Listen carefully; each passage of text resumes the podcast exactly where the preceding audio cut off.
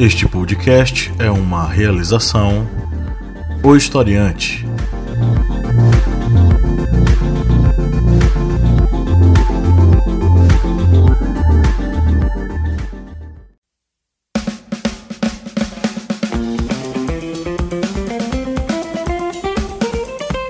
Arretadas.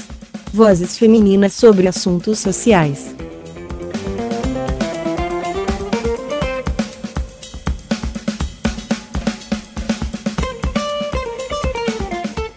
Sejam muito bem-vindos ao Arretadas. Estamos aqui quarentenadas e em isolamento social, seguindo as recomendações da OMS. Esperamos que vocês estejam fazendo o mesmo, dentro da medida do possível, é claro. Hoje o papo vai ser sério, vem com a gente conhecer a nossa convidada e entender o contexto de violência doméstica nessa pandemia. Eu sou Bia Siqueira e infelizmente hoje a nossa líder Lídia não tá com a gente, porque ela tá dodói, mas em breve ela volta aí. E estão aqui comigo. Oi, gente, eu sou Jaiane. Glossário. E agora vamos para o nosso glossário feminista. E a palavra de hoje é violência doméstica e familiar. A violência doméstica e familiar contra a mulher consiste em toda forma de violência praticada dentro do ambiente familiar. Ela pode ser empregada de diversas formas, como física, psicológica, sexual, patrimonial, moral e outras. Com certeza você deve conhecer alguém, alguma mulher que já foi vítima de alguma dessas violências que eu citei, ou você mesma pode ter sido a vítima. É, bom, o assunto hoje é triste, mas é de grande relevância. Trouxemos uma advogada de família para nos explicar como está sendo o enfrentamento da violência doméstica em contexto de isolamento social. E antes de iniciar o debate, eu queria que você se apresentasse, Marcele, então, conta aí pro pessoal quem é você na fila do SUS. É, eu sou Marcela Mendes, eu sou advogada e mediadora de conflitos. Eu atuo com o direito de família e também com o direito das mulheres. Para iniciar, a gente podia começar falando sobre o que é a violência doméstica e os seus diferentes tipos, porque às vezes as pessoas pensam que a violência é só aquela física, visual, e nem sempre funciona assim, né? Exato. Bom, a violência doméstica é uma violência que atenta contra os direito, direitos humanos, os direitos humanos da mulher, e ela está muito ligada à questão do gênero. E vem ali a gerar danos para essa mulher, seja de ordem física, psíquica, não, psicológica, melhor dizendo, sexual, moral ou patrimonial. É importante dizer que a Lei Maria da Penha ela protege é, todo tipo de mulher. Então, é, independe de classe, de cor, né, de, de profissão, de orientação sexual, é, independe se a mulher é cis ou trans. E é, em relação ao, ao agressor, esse agressor ele pode ser um companheiro, como também pode ser uma companheira, no caso das relações lésbicas. Ah, como vocês bem falaram, existem cinco tipos de violência que são tratadas na Lei Maria da Penha. É, a mais conhecida delas é justamente a violência física, que vai ali atingir né, a integridade física e a saúde corporal da mulher. A gente tem também a violência psicológica, que vai ali é, gerar danos na autoestima da mulher e vai acabar prejudicando o, o pleno desenvolvimento dela fazendo com que ela possa até ter problemas de ordem psicológica, como por exemplo uma depressão, uma ansiedade, uma síndrome de pânico, é, entre outros. É, tem também a questão da violência sexual, que a gente pensa logo no estupro, é, mas existem outras formas, como por exemplo proibir que a mulher use anticoncepcional ou fazer com que a mulher ela aborte. É, tem também a, a possibilidade de do agressor ele ter relações consensuais consentidas com a mulher e usar preservativo, mas durante a relação ele acabar retirando o preservativo sem consentimento da mulher. Isso também é uma violência sexual. É, temos também a violência moral, que ela é, é muito ligada aos crimes de calúnia, difamação e injúria, que são crimes contra a honra. Então, quando a gente fala em calúnia, é, por exemplo, acusar uma mulher de ter praticado um crime, né? de falar que fulana roubou tal coisa. É, quando a gente fala de difamação, é, vai trazer ali, é, vai julgar essa mulher em relação aos aspectos morais, vai falar que ela, ela tá tendo um caso. Uhum. E quando fala-se em injúria, quer dizer, por exemplo, que essa, essa mulher não vale nada, ela vai ali emitir algum juízo uh, de valor né, que vai ali atingir a, a dignidade dessa mulher, ela vai ficar, se sentir ali ofendida quanto a isso. E são muitas vezes ofensas em relação ao gênero, né, Marcele? Vadia, essas coisas. Exato, exato. E a última das violências que é trazida na Maria da Penha é a violência patrimonial, que ela é muito ligada a, a quando a mulher ela resolve sair desse ciclo de violência, né? Resolve sair dessa situação. E aí o marido, ele tem, marido, companheiro, enfim, ele tende a dilapidar o patrimônio. Então, às vezes, ele até pode até chegar a rasgar os documentos da mulher para que ela não faça é, um BO, para que ela não tenha como alugar uma casa. É, mas a, a, violência patrimonial pode se dar também de outras formas, como por exemplo controlar o dinheiro ou reter a carteira de trabalho para que essa mulher é, não trabalhe e acaba que ela fica ali é, dependente ainda mais dentro, dessa, dentro da relação abusiva. Pode ser considerada também uma violência patrimonial, é, o fato do agressor é, não pagar a pensão alimentícia. Ah, tem também a possibilidade do, desse agressor acabar destruindo o celular para que essa vítima não não mande notícia para outras pessoas ou não faça uma denúncia. Enfim, tem diversos atos. E ocorre, ocorre bastante, como eu disse anteriormente.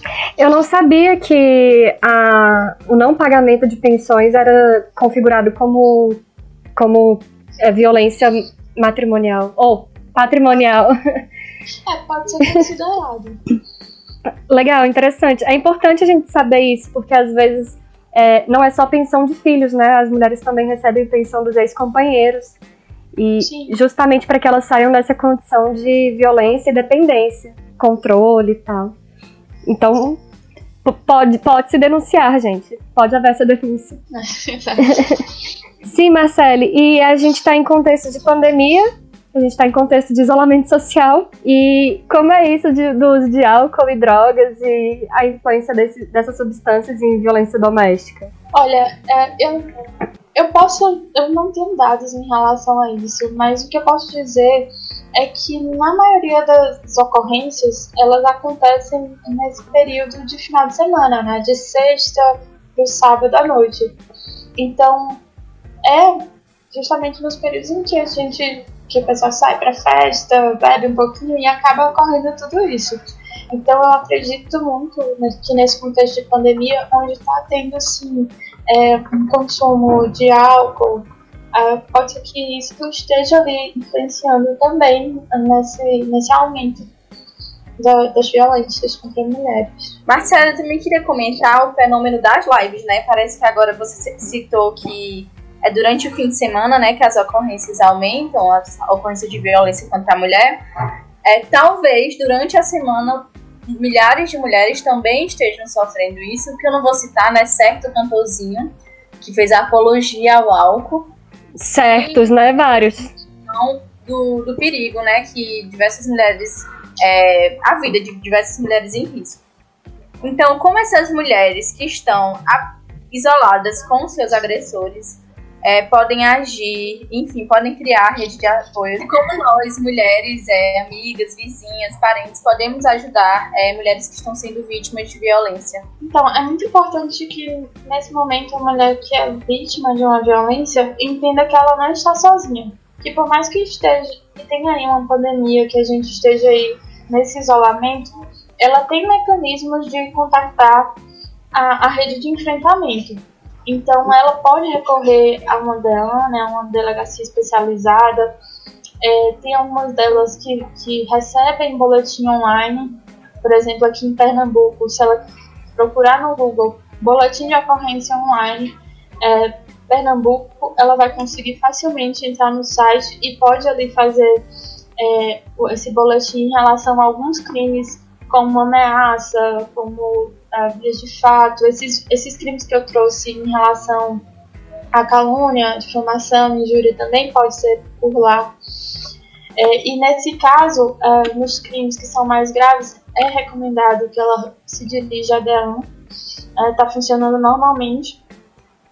É, e há outros meios fora, essa, é, fora esses, como por exemplo, ela pode recorrer ao 190 caso a o fato esteja acontecendo, né, que ela vai entrar em contato com a PM, pode ligar para o 180, que é para ter maiores informações quanto às violências, quanto aos direitos dela, quanto à medida protetiva, caso ela queira saber um pouco mais. Pode recorrer ao 153, que é a, a quadrilha Maria da Penha, caso ela já tenha ali uma, uma medida protetiva e o agressor é, apesar de não estar morando com ela, vive ali procurando, enfim, está descumprindo essa medida protetiva, ela pode entrar em contato e informar. Pode ser por meio uh, do Disque 100, Disque 100, perdão, que é o Disque uh, Direitos Humanos, que serve não só para, para esses casos de violência doméstica, como também para violências contra outros tipos de minorias, como crianças, idosos, pessoas com deficiência tem também um aplicativo muito interessante que é o Penhas, que ele ajuda no empoderamento feminino, é, trazendo ali informações jurídicas e também é possível até que ela cadastre algumas amigas para meio que receber um, um, toque de alerta caso ela esteja ali precisando de alguma ajuda. Nossa, que legal! Como é o nome? O nome do aplicativo é Penhas. E aí ela consegue cadastrar pessoas que possam socorrer ela. Exato. Bacana. Tem, tem também um que eu achei muito legal, que é, pode ser até, até, ativado por comando de voz, né? Pelo celular, quando a gente fala ok Google. Sim. Aí ela pode colocar fale, fala com Isabot. É, Isabot é uma, uma página que tem um bot que ele vai ali orientar onde ela pode denunciar, é, orienta também em relação assim, a, a direitos, a se ela tem dúvida em relação à violência ou à medida protetiva, tem tudo bem direitinho, é bastante interessante. E outro ponto, né, que em relação aí à, à rede de apoio, é muito importante que a gente não dê as costas a nenhuma amiga que esteja passando por uma situação como essa. Mas se a gente sabe que tem ali uma amiga que está vivendo um relacionamento abusivo, é importante que a gente mantenha um contato, que realmente esteja ali monitorando ela, assim, no sentido de ligar para saber como ela está, é, fazer videochamada, ver se não tem nenhum tipo de marca, ou se ela está, por exemplo, usando roupas é, muito fechadas para esconder, por exemplo, marcas e o tempo tá muito quente, sabe? Estar presente, né? Eu acho que é um desafio estar presente nesse momento, até para quem tá tentando ser apoio. Exato. É, mas é, é, bastante, é bastante necessário nesse momento, né, que a gente fortaleça as nossas relações sociais e, e que dê realmente atenção. Né, Importantíssimo. Né, nesses casos. O que eu vi também na internet, que eu achei super incrível, são dicas simples, é, enfim, com vizinhas, né? É, vizinhas, que é basicamente criar códigos entre as vizinhas, começar a gritar na janela mesmo, ou enfim, chamar, estou aqui, é, falar, enfim, tentar se comunicar, né, com quem está próximo, no caso, as vizinhas. Então, acho que são coisas do cotidiano, mas enfim, como é, Bia agora, esse estar presente possa ser uma, se torna um mecanismo é, contra a violência. Então, esse homem pode se sentir intimidado e pensar, nossa, é, talvez alguém da rua note, enfim.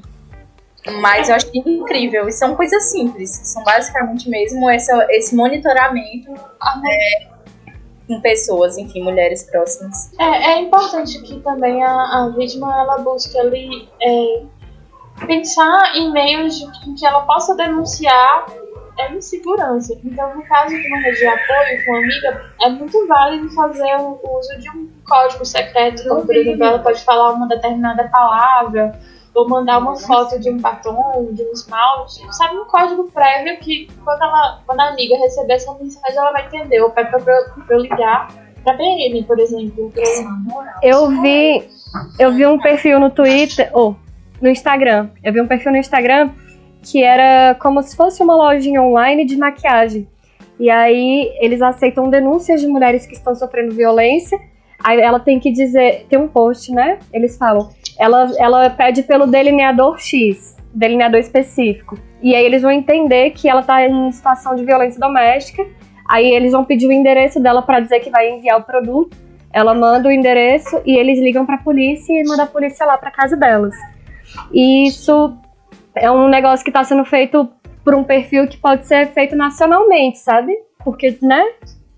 Aí eu posso ligar pra polícia e mandar pra qualquer cidade e tal. É, eu acho bem interessante a proposta. Eu achei bem legal também. E o que eu acho muito louco é que as redes sociais podem ser, enfim, é, aliadas, né? Mas também podem se tornar cortina de fumaça.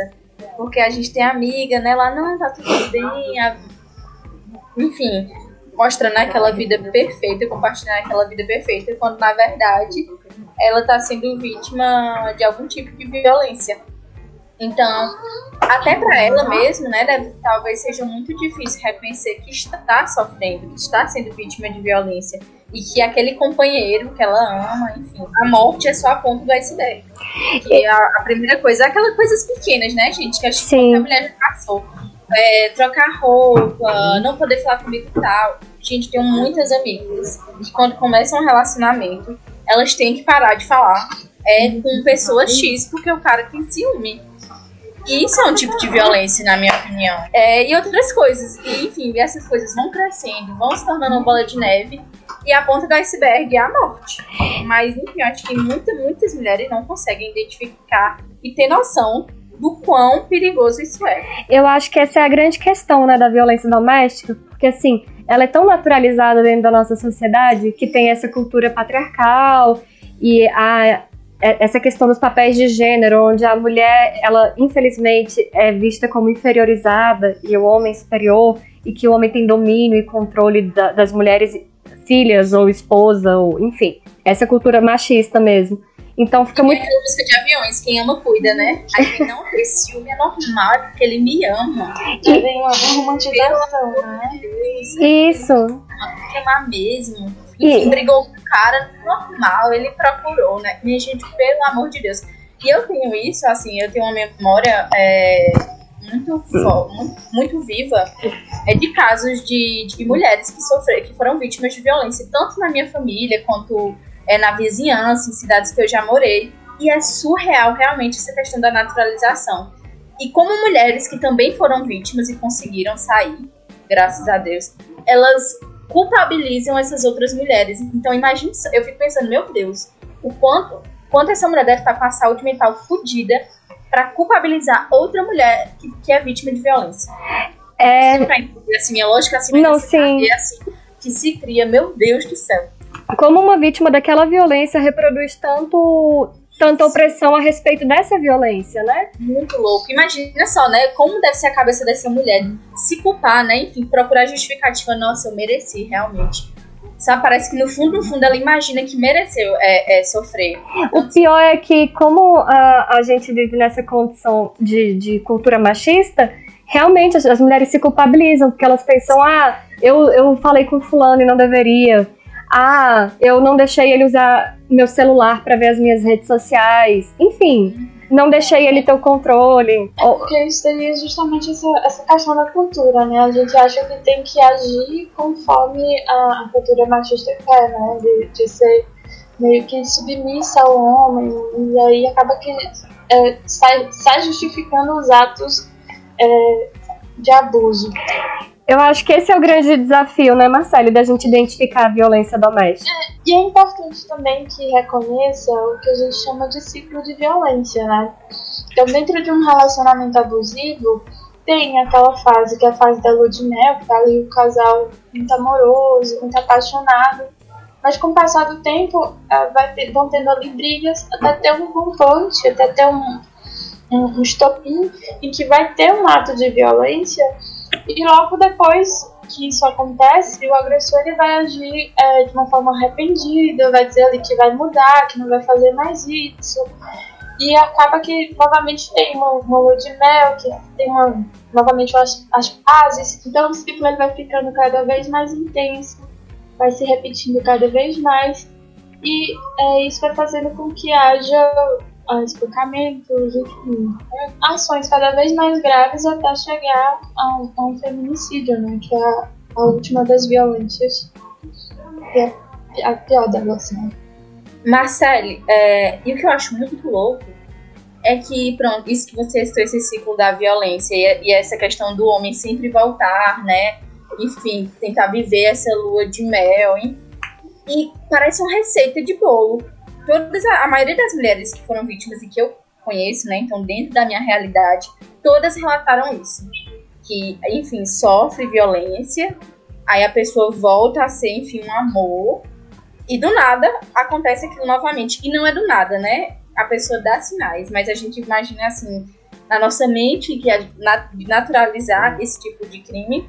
Eu ia fazer uma pergunta semelhante, que é o seguinte: é, é correto eu afirmar que, por exemplo, provavelmente uma pessoa que te agrediu verbalmente e que te deu um empurrão e tal, provavelmente essa pessoa tá te dando indícios de que um dia ela vai te agredir de fato, que ela vai chegar a uma agressão muito mais séria. Isso é isso. Sim, eu acredito que, assim, não, dá pra dizer que é uma receita de bolo, mas é, pelo, só pelo fato dele agir dessa forma, já é uma forma violenta. A gente tem que entender que a violência, ela começa é, a partir da comunicação e a partir dos nossos atos. Podem ser atos simples, mas eles podem conter violência. Não precisa ser um murro para ser algo violento. Pela comunicação a gente pode perceber. Sim, a, a violência verbal, né? Sim, a, a, violência, a violência psicológica, moral, ela se dá por essa via, né? Pela via, via verbal. É isso, gente. Não vamos esperar acontecer uma coisa trágica pra gente tomar uma, uma posição. Caso você, infelizmente, esteja passando por coisas ruins, tente prestar atenção aos sinais. Marcele, e pegando o gancho dessa questão, enfim, de como as mulheres né, podem denunciar é, casos de violência. Hoje, né, nesse contexto de pandemia, quais são as políticas públicas que, é, de assistência né, às mulheres violentadas? E se as DEANs estão funcionando, é, se foi ampliado, telefones, enfim, você já citou alguns né, no decorrer do episódio, mas conta pra gente quais são é, as outras políticas públicas de assistência que as mulheres podem ter acesso nesse momento. Olha, eu andei olhando o, o site do Ministério da Família, da Mulher e dos Direitos Humanos e eu vi que há algumas ações é, com, com, para fortalecer a rede de enfrentamento. Como, por exemplo, ampliar os canais, né, como, por exemplo, o Disque 100. É, também o, o, o, Ministério ele fez um aplicativo que ele recebe aí denúncias, como falei anteriormente, então a mulher pode recorrer tanto ao Disque 100 quanto ao site, quanto a esse aplicativo. E é, políticas públicas locais eu realmente, aqui em Petrolina, né, em Pernambuco, eu não tenho conhecimento. Mas eu posso dizer que a DEAN está funcionando normalmente. É, CIAN, que é o Centro Integrado de Referência, é uma uma instituição que ela é especializada para atender mulheres nessa, nessa situação né, de violência. Ela está funcionando também, só que em horário de plantão, de 8 às 13 horas, aqui em Petrolina. O que eu acho absurdo, né, Marcele? É, funcionar em horário de plantão, quando na verdade as mulheres sofrem esse tipo de violência justo no, no parte da noite, que é o horário que a delegacia deveria funcionar para assistir. É, aqui, aqui, em Petrolina, infelizmente, a dela não funciona no final de semana. Então, Nem Juazeiro. É, então Esse quando é horário comercial também. Isso, e quando acontece isso né, no final de semana, a mulher ela tem que recorrer à delegacia lá do Ouro Preto, né, que é a delegacia comum. Então, como eu estava falando em relação ao ancião, essa instituição ela tem um, ela dá ali um suporte amplo para essa mulher pode ser em relação ao atendimento psicológico, assistência social, por exemplo, também assessoria jurídica. Isso para mulheres é, que estão ali em situação de vulnerabilidade social. Eu vi, gente, em âmbito internacional, que em alguns outros países, como por exemplo México, acho que era o México, Chile, Espanha, é, o governo reconheceu que de fato a violência contra a mulher estava aumentando durante a pandemia por causa dessa questão do isolamento social e eles ampliaram algumas políticas de assistência a essa violência. Aí eu acho que seria interessante a gente pensar nesse tipo de coisa no Brasil, né? Que aqui já é muito violento contra a mulher, a gente já é um dos países que mais matam mulheres. Sim, com certeza. É, inclusive, eu já eu fiz uma matéria, acho que faz mais de dois anos, é, sobre essa questão né, das delegacias não funcionarem é, fim de semana, só em horário comercial, e ser um fator para mais mulheres, enfim, serem violentadas e morrerem. E a questão era, é, segundo a delegada, né, da, da época, que acho que nem é mais, que é, não tem repasse de verba para esse tipo de coisa, né, para ter plantão nas delegacias. E se tivesse plantão nas delegacias, ia ter que aumentar o número de funcionários e todas essas outras questões, ou seja, mais dinheiro. E o governo não tem interesse nenhum enfim, quer que as mulheres morram mesmo, no meu ponto de vista. Quer querer matar todo mundo. É, e. É o descaso com a vida das mulheres, né, velho? Tipo, não vale nada. O descaso com a vida de mulheres não vale nada. Se as mulheres estão morrendo, foda-se. Nessa época da, da matéria que eu fiz, é, foi, foi em específico em mulheres em situação de prostituição, né? Porque é, o, exercício, o exercício delas, enfim, o trabalho, geralmente é no período da noite. E elas têm que ir para delegacia, outro tipo de delegacia que não que são tem, são tem policiais que não são preparados para esse tipo de situação. Elas sofrem o quê? Mais uma violência. Uhum. Não basta sofrer uma, tem que sofrer outra ainda no momento que ela deveria ser acolhida. Às vezes a pessoa sofre a violência sexual e aí chega na delegacia e sofre outro tipo de violência, né? Sim, e o que eu tenho visto é, agora, no momento né, de pandemia, são iniciativas independentes e privadas que têm criado, enfim, redes de apoio, canais de denúncia, é, pastinha, pastinhas, não, planilhazinhas, cartinhas, cartilhas, perdão, gente, cartilhas, é, com dicas é, como enfrentar a violência doméstica, como ajudar outras mulheres, então eu acho que está partindo muito da, da sociedade, não dos órgãos responsáveis. Muitas vezes uma funcionária, uma delegada tem muita preocupação e consegue desenvolver alguma coisinha a mais. Mas assim, quem deveria, quem tem a função, o próprio Estado, fazer uma legislação, fazer uma política pública, não tem, né? Assim, são, são iniciativas pequenas. Que, claro, que se ela se tivesse como ter plantão, seria perfeito. Mas quem está mais em cima, ou seja, o Estado, não oferece verba, não oferece alternativas para ampliar esse quadro. É, vocês falando assim sobre essa questão de políticas públicas, é, nessa onda de lives que está tendo no Instagram, eu acabei assistindo uma live muito interessante com a participação de uma promotora de justiça. No momento eu não me recordo o nome dela, mas ela trouxe é, o fato de que aqui no Brasil a gente não tem um banco de dados unificados em relação aos dados de violência contra a mulher. Eu acredito que nenhum tipo de violência. Acaba que cada estado tem ali os seus, seus dados e isso fica difícil até para a gente implantar uma política pública a nível nacional. Sim, imagino. Mas é sério, minha gente. Pelo amor de Deus. Eu imagino, por exemplo, a dificuldade no contexto de Juazeiro e Petrolina, que é como se fosse uma cidade só. Só que são dois estados diferentes. Então, uhum. tipo, a mulher registra o BO em Petrolina, aí chega em Juazeiro, não tem esse registro, e é, tipo, né, é um quilômetro de distância, gente, pra quem tá ouvindo e não sabe. É. São estados diferentes, né? São estados diferentes, mas é um quilômetro de distância, que é uma ponte. Então é a mesma cidade, basicamente. Ah, eu fico puta, a verdade é essa. Quando eu começar a aprofundar mais nesse assunto, eu só fico com ódio acumulado. Porque, meu Deus do céu, nós que temos acesso à informação, enfim. É, se caso a gente sofra né, esse tipo de violência, é difícil. Imagine para as mulheres que já vivem em vulnerabilidade social. Bicho, é muito doido, meu Deus. É muito delicado. Isso. Eu acredito que, que o negócio da a necessidade da política pública é levar é, justamente a informação e o serviço para quem de fato necessita. Porque é, quando a gente vai ver essa questão de estatística, são as mulheres pretas, né, que, as mulheres que têm a vulnerabilidade social, que são as maiores vítimas disso. Então, é, tem que ser desenvolvida política pública para levar essa informação a elas. A gente aqui já mora no interior, né, aqui em Petrolina, mas é, no mais interiorzinho ainda deve existir mulheres que aceitam, que aceitam não, que é, enfim, elas aceitam essa relação abusiva porque elas não têm a informação necessária para dizer que ela não merece passar por isso. Sabe? É porque uhum. às vezes é uma coisa intergeracional, né? Ela viu a mãe dela sendo violentada e ela acha que, que é papel dela também que ser. Então a gente tem que levar essa, essa informação para que elas entendam que não são obrigadas a, a, a vivenciar isso e que há mecanismo de proteção para elas. Até essas estatísticas têm cor e raça. Ou, oh, tem cor e classe, né, gente? Até as estatísticas de violência de gênero, elas, infelizmente, são muito maiores para mulheres pretas e pobres, assim. Porque elas Mas... se veem presas nessa situação.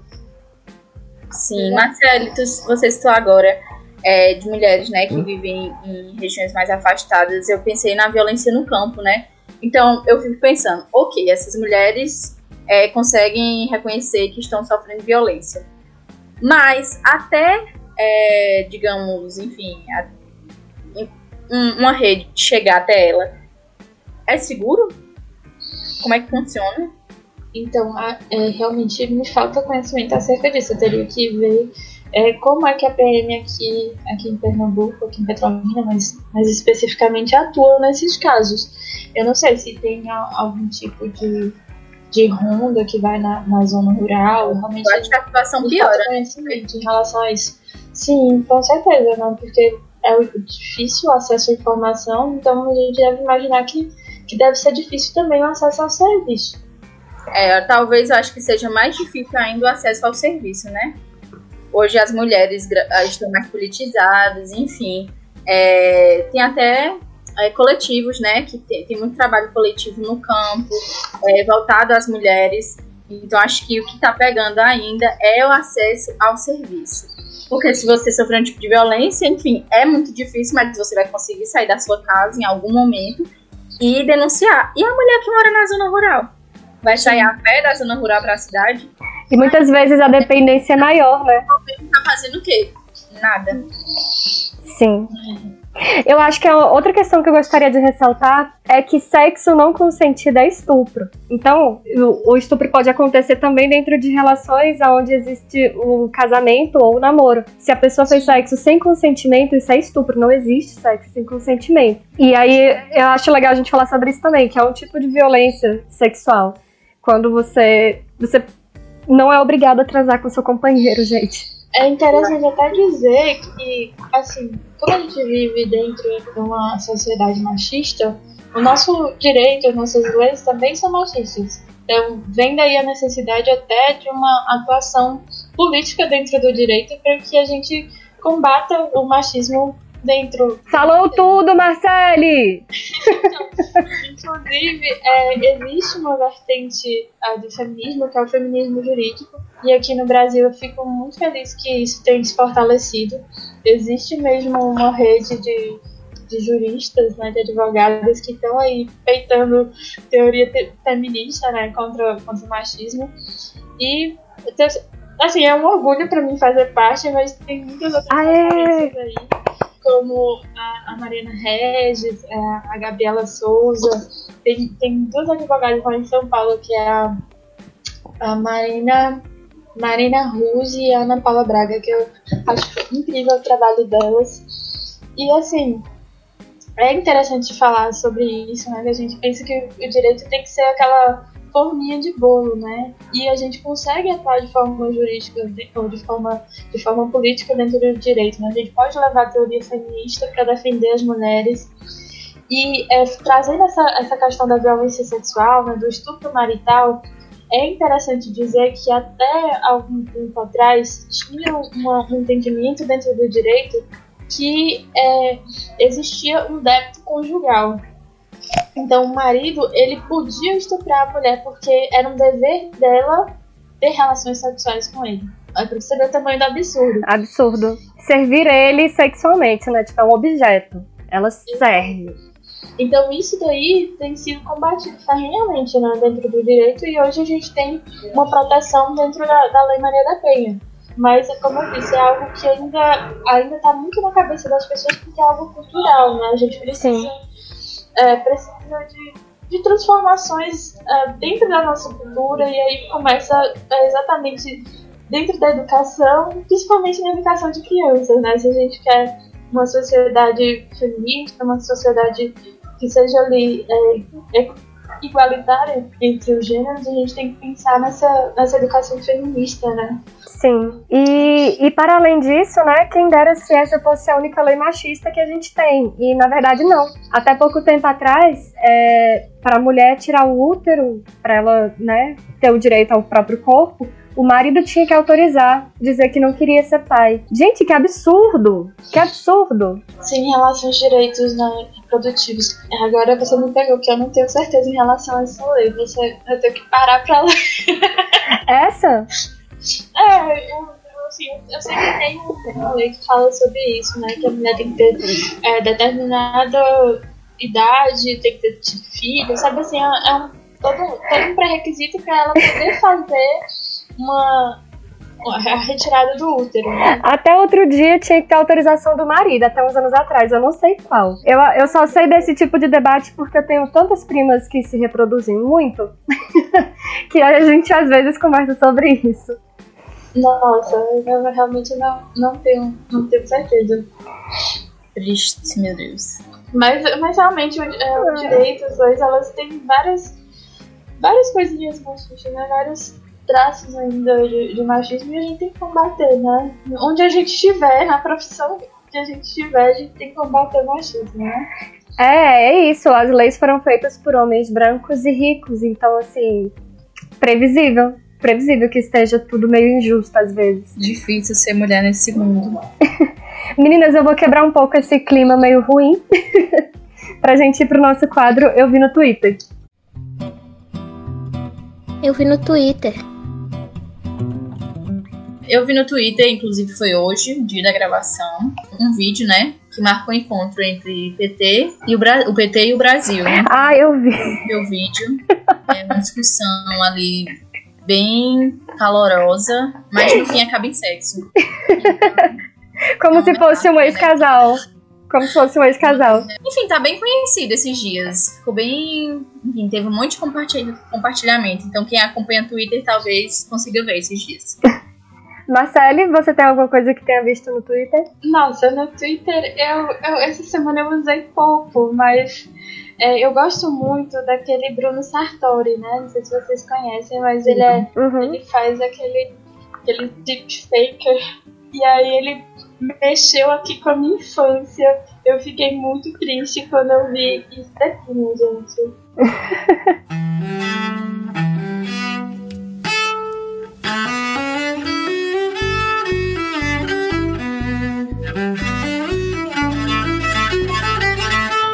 Passarinho, que som é esse? Passarinho. Que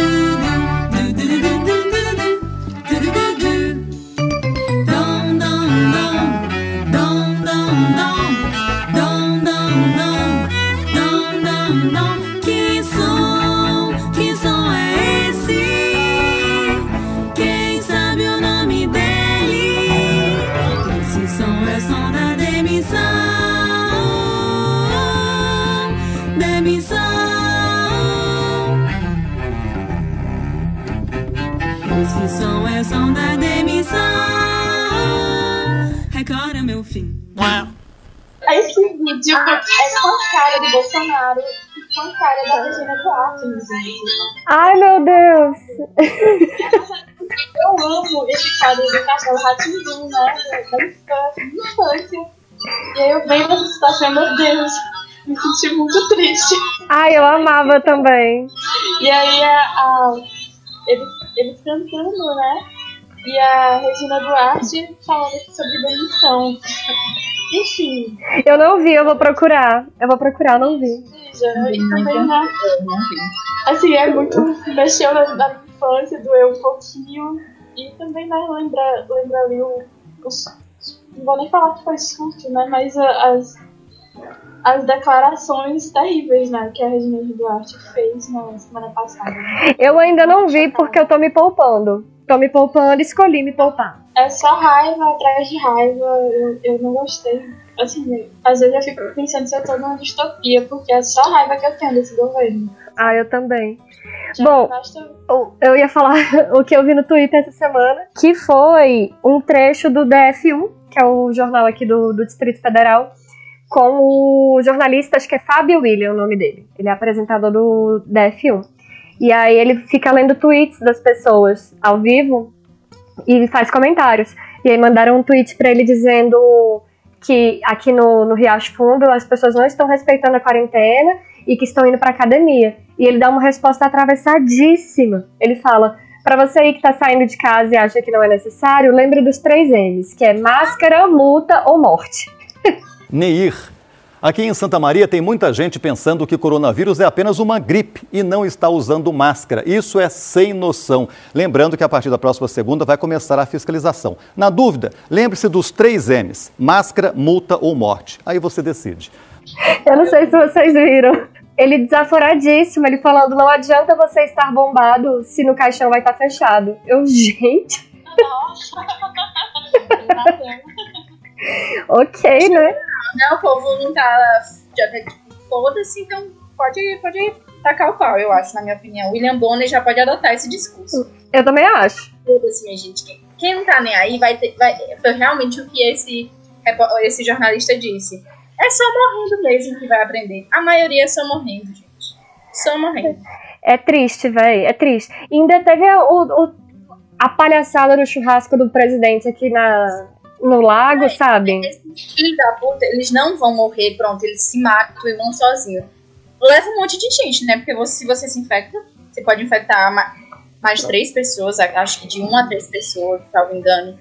Então, o problema é esse, né? Se quer se matar, peste. Morra. Morra só. O problema é que você leva outras pessoas. Pessoas, enfim, muitas vezes trabalhadores. Ai, velho. Vai deixar a família desolada, né? Sim, e tá rolando também muito no Twitter. É, vou dar essa outra coisa que eu indicasse que no Twitter, e pra colocar um trecho, é de um jornalista que pergunta pro, pro psicólogo é, se falta empatia nas pessoas que, enfim, estão furando quarentena, é, contra o isolamento social. Ele, não, acho que não é falta de empatia, não. É só gente mau caráter mesmo, então não vamos confundir falta de empatia com pessoas maldosas, enfim. Gente sem Sim. em geral, na minha opinião, é isso, gente sem culpa. É como minha mãe diz, né? Minha mãe fala que o Bolsonaro ele tá aí, é, ele não morre porque vaso ruim não quebra. Porque, né, teve facada, teve câncer, teve não sei o que, coronavírus e o cara tá lá, velho. Andando de jet ski, sabe? Porque ele, não- ele não serve nem de exemplo, né? Ah, Rapaz, não tá fácil não. Enfim, vamos pro nosso próximo quadro, que é o Você Passa ou Não Passa Esse Pano. Você passa ou não passa esse pano?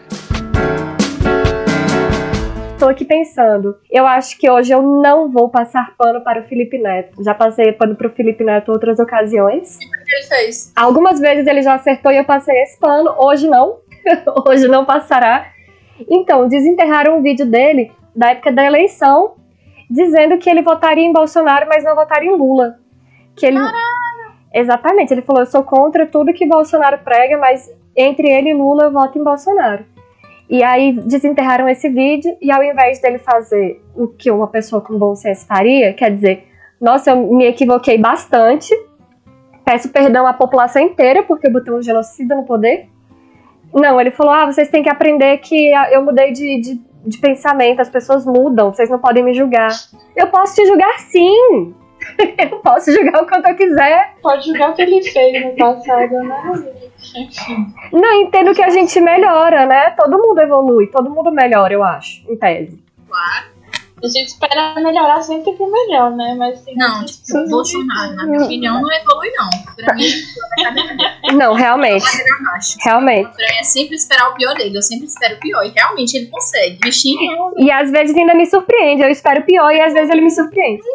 realmente, a gente acha que ele vai fazer uma coisa ruim. Ele faz uma coisa muito, muito ruim. É isso. Mas é isso, eu entendo que assim, a a- o nosso papel como militante, todo mundo que é militante acredita na mudança social, na mudança de pensamento das outras pessoas. É pra isso que a gente tá aqui, para transformar as pessoas. E não deve julgar tanto assim pelos erros, mas poxa, Felipe Neto, bota a mão na consciência. Quem? Pra Anitta, hoje eu vou passar pano pra Anitta. Ai, meu Deus. Arrasou. Eu, eu acho ela assim, péssima em várias situações. E eu não gosto realmente, não curto muito ela, mas ok, ela teve uma atitude muito legal que foi fazer uma live com a Gabriela é, para discutir, enfim, assuntos básicos. Gabi Prioli, gente. É isso mesmo, é que você não gosta muito. Eu achei incrível. E eu achei muito natural a pergunta dela. Enfim, que começou né, a repercutir no Twitter e o pessoal ficou rindo. Eu achei ridículo, gente, pelo amor de Deus. Também achei ridículo. Sim, enfim, perguntas básicas. Eu mesmo, acho que um ano atrás, dois anos, quer dizer, antes de entrar na faculdade, não saberia praticamente nada. E ok, tudo bem. Se a gente não é edu- educado assim na escola, um dia a gente vai aprender. Ninguém nasce sabendo, enfim, achei muito legal o que ela fez. Enfim, é política, educação para pessoas não alfabetizadas, alfabetizadas em política. Achei muito bom, incrível mesmo. Eu achei legal também. Deu uma passadinha de pano aí pra Anitta também. É meu. Eu também gostei dessa vez. É importante a gente passar essa instrução para as pessoas que, que não têm esse contato. Por exemplo, o formato do Estado, a divisão dos poderes, isso não é coisa que se aprende no colégio. Deveria, deveria. Isso, deveria realmente aprender mais. Mas não tem.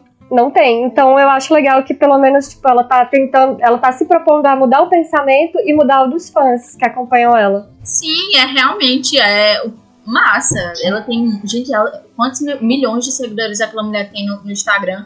E quando você utiliza isso pra algo decente, perfeito. Eu Na também mesma medida, eu também fico puta, né? Quando ela utiliza a, rede que ela tem pra fazer merda e dizer merda. Enfim. Ao mesmo tempo, fico puta quando ela faz um vídeo com uma lâmpada na mão, quando a gente tem no imaginário coletivo LGBT a violência contra o gay simbolizada pela lâmpada. Mas vamos lá, vamos lá. Ela fez um clipe aí, o, o Rave de Favela, é ela com uma lâmpada na mão. Eu me senti ofendida, mas vamos lá. Sabia. Bom, em, não relação, sabia. em relação a passar pano ou não passar pano em alguém, eu, eu, é, reitero aí pra passar pano na Anitta. E aqui em Petrolina eu continuo passando pano no Galeguinho, porque Vamos trabalhar, galera. eu quero, eu quero ver o dia que ele vai mandar todo mundo aí ir pra casa, porque infelizmente as pessoas elas estão aí desobedecendo a, a- o is- o isolamento, né? Estão aí caminhando na, na orla, estão caminhando na integração, então tem que mobilizar aí a guarda municipal, o que for pra botar esse pessoal pra dentro de casa, Mulher, porque Você assistiu já alguma live dele nesses últimos dias? atualmente não, esses últimos dias não. Mulher, tá tudo, porque agora Ele faz live? do lado dessas pessoas, ele tá com muito ódio das pessoas, ele perdeu a paciência. Acho que aquela calmaria, né, que ele tava passar, o bom político, paz e amor, acabou.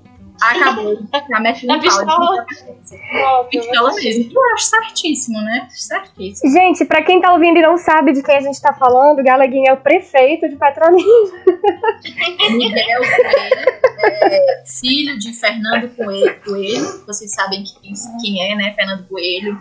Podem olhar aí. Joguem aí Fernando Coelho no Google, que vocês vão encontrar as pérolas. Quem quiser a minha opinião pessoal, pergunte lá no Zar. É verdade. Tudo. Eu posso dizer que o Galeguinho é cheiroso, porque a gente Cheiroso. a distância, o homem é cheiroso. Me fala, Ricardo deve ser caríssimo, aqueles telefones que prega mesmo. O meu mesmo, eu passo, passa duas horas, acabou o perfume. perfume meu barato, sabe? Eu também passo esse pano aí pro Galeguinho, porque é, eu tô gostando da- das políticas públicas que ele tá aplicando no isolamento. Eu ouvi dizer, não sei se é fake news, ele vai começar a vai começar a ter imposição coercitiva para as pessoas irem para casa em Petrolina. A polícia vai levar você para casa, vai tirar você da rua, ou você vai preso. Ai, eu não tenho conhecimento disso, eu vou averiguar. Eu vi, mas é porque assim, as manchetes que fizeram né, era assim. Quem ir pra rua vai ser preso. Aí o povo entendia o quê? Tô indo no supermercado, passar a polícia, eu vou ser preso. Não, é em casos, pronto. Se eles fecharem uma rua, por exemplo, o comércio, né? E uma pessoa tentar, mesmo assim, passar por esse lugar, aí sim é, vai sofrer esse tipo de ação. que é um local, né, que tá ali Eu acho que tá certo, tá coberto de razão. muito certo, muito certo. Gente, minha cidade natal tá lá, tem, é no Ceará. Tem 70 mil habitantes e já tem mais de 70 casos. Eita! A polícia poderia des descer a surfar, mas sem pena nesse povo safado que tá na rua sem motivo nenhum, só por safadeza. Pessoas que estão trabalhando de forma correta, enfim, atrás do auxílio, que é pra comer, né? Muita gente é apenas para comer. Ok, tudo bem. Agora você, marginal, que tá na rua só pra frescar, ah, minha gente, eu não teria pena. Eu queria ser policial nesse momento, porque eu não teria pena nenhuma. Eu vi um post, acho que é da prefeitura de Manaus, que dizia: Você que tá indo visitar o namorado em época de pandemia, não existe leito de casal. Não existe leito de casal, gente. Marketingzão aí, viu? É, foi uma- é do Ceará, eu acho que é do Ceará. Eu- É, enfim, uma- comunicação do Ceará, Secretaria de Saúde está perfeita. O Manaus foi, foi otário no começo, né? Porque parece que eles adotaram um discurso de um integrante, ex-integrante do Pânico. E aí, no início, eles foram contra o isolamento. Aí, como, quando o negócio começou a pegar, né? Foi que realmente eles mudaram a postura.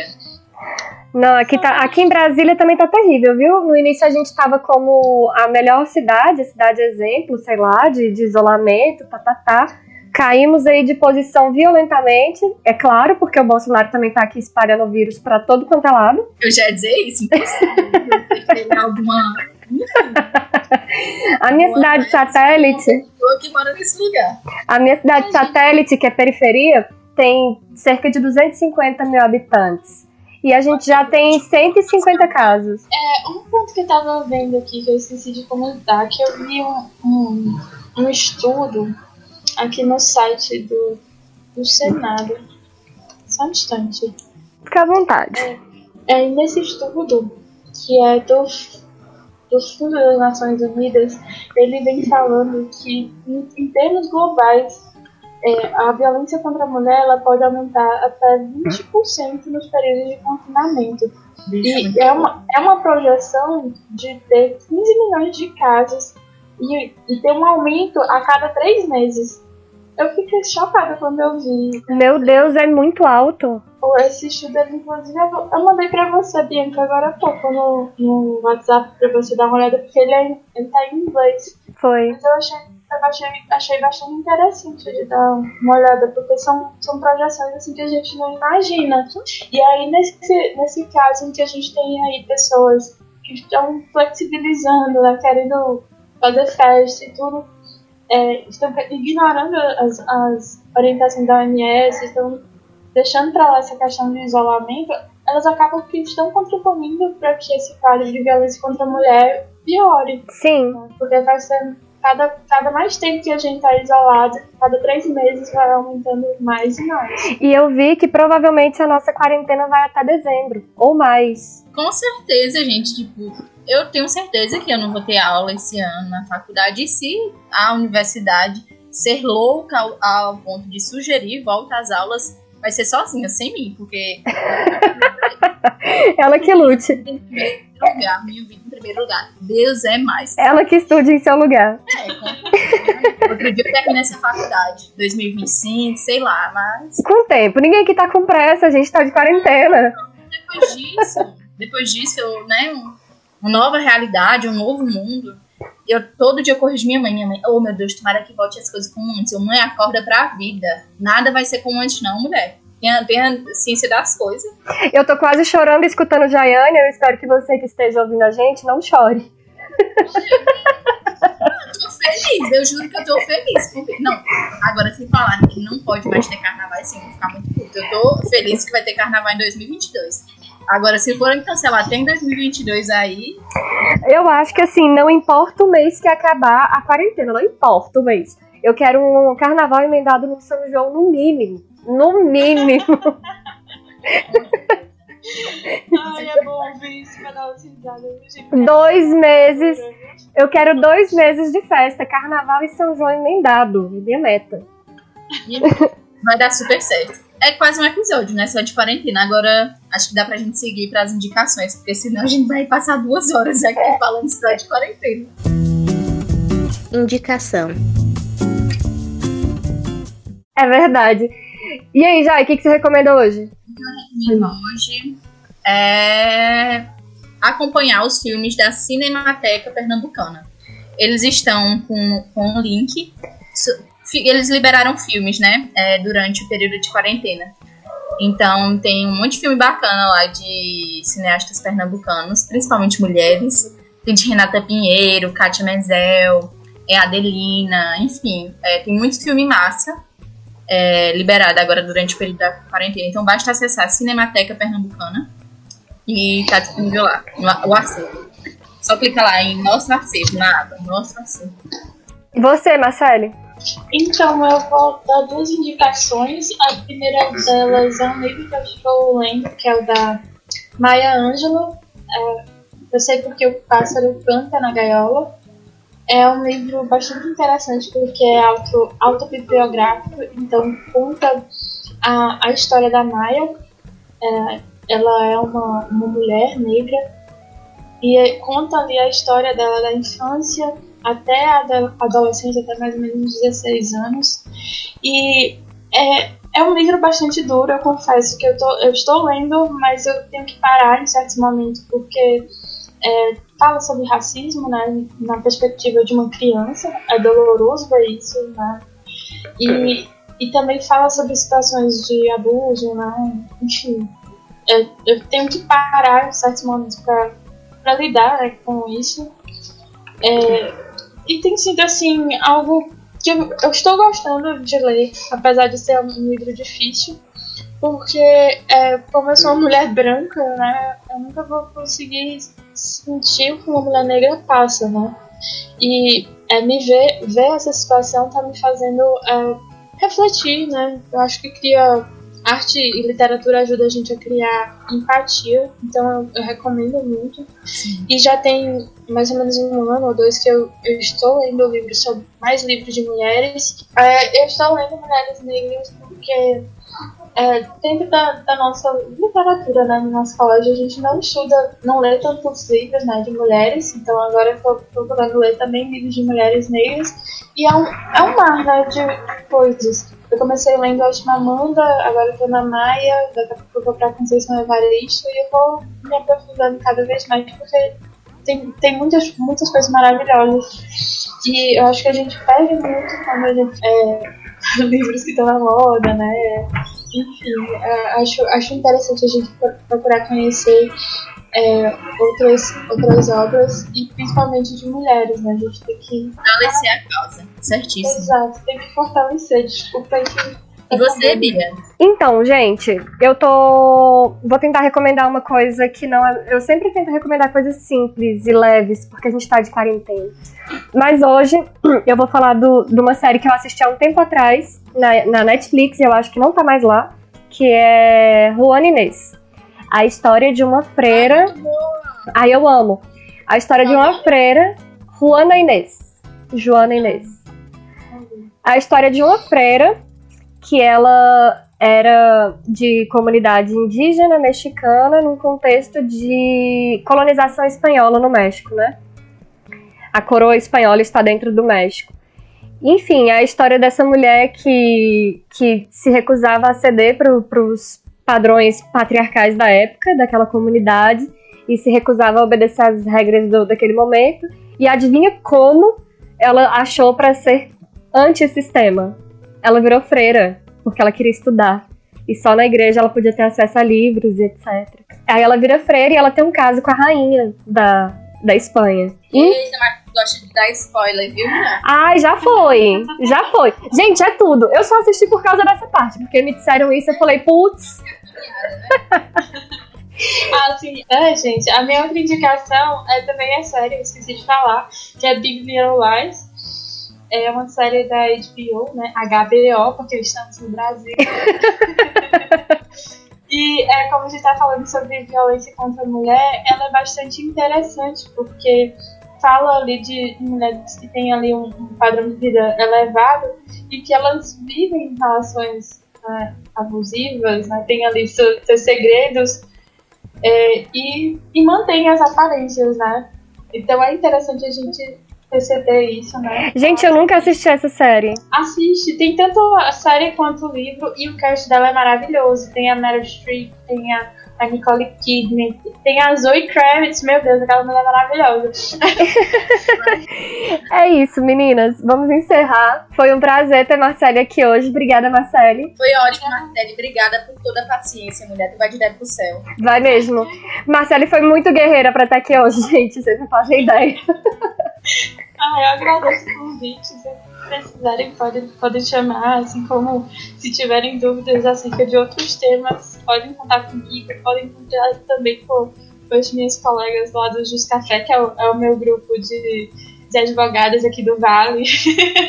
e a gente tá ali sempre uma ajudando a outra e tudo. Eu acho muito legal esse, esse fortalecimento, né, esse apoio de mulheres, né? Porque a gente vai crescendo junto, aprendendo junto, isso é muito bom. Marcele, você quer deixar suas redes sociais, as redes sociais do seu, do seu coletivo? Então, é, pelo, pelo código de ética, eu posso passar apenas o meu, meu nome, né? Que é Marcelo da Silva Mendes. Vocês podem me procurar é, pela OABPE 38616. E o meu e-mail, caso precise, é marcele com dois L's, souzebarbosa.com.br. É um, é um e-mail institucional, Souza com Z. E é isso aí, gente. Mas Marcele, muito obrigada mais uma vez. Obrigada, Marcele. Você é um anjo. Com certeza. Quem briga, enfim, marido e mulher, meta a colher, em casos de violência, qualquer tipo que for, meta a colher e nunca, nunca, nunca culpabilize a mulher. É isso aí. É isso aí. E dê apoio às mulheres aí nesse momento que não tá fácil. Ligue pra polícia. Ok, gente. Um beijo. Até a próxima. Tchau, gente. Até a próxima. Se cuidem, fiquem em casa, quem puder, claro. Beijo. Tchau.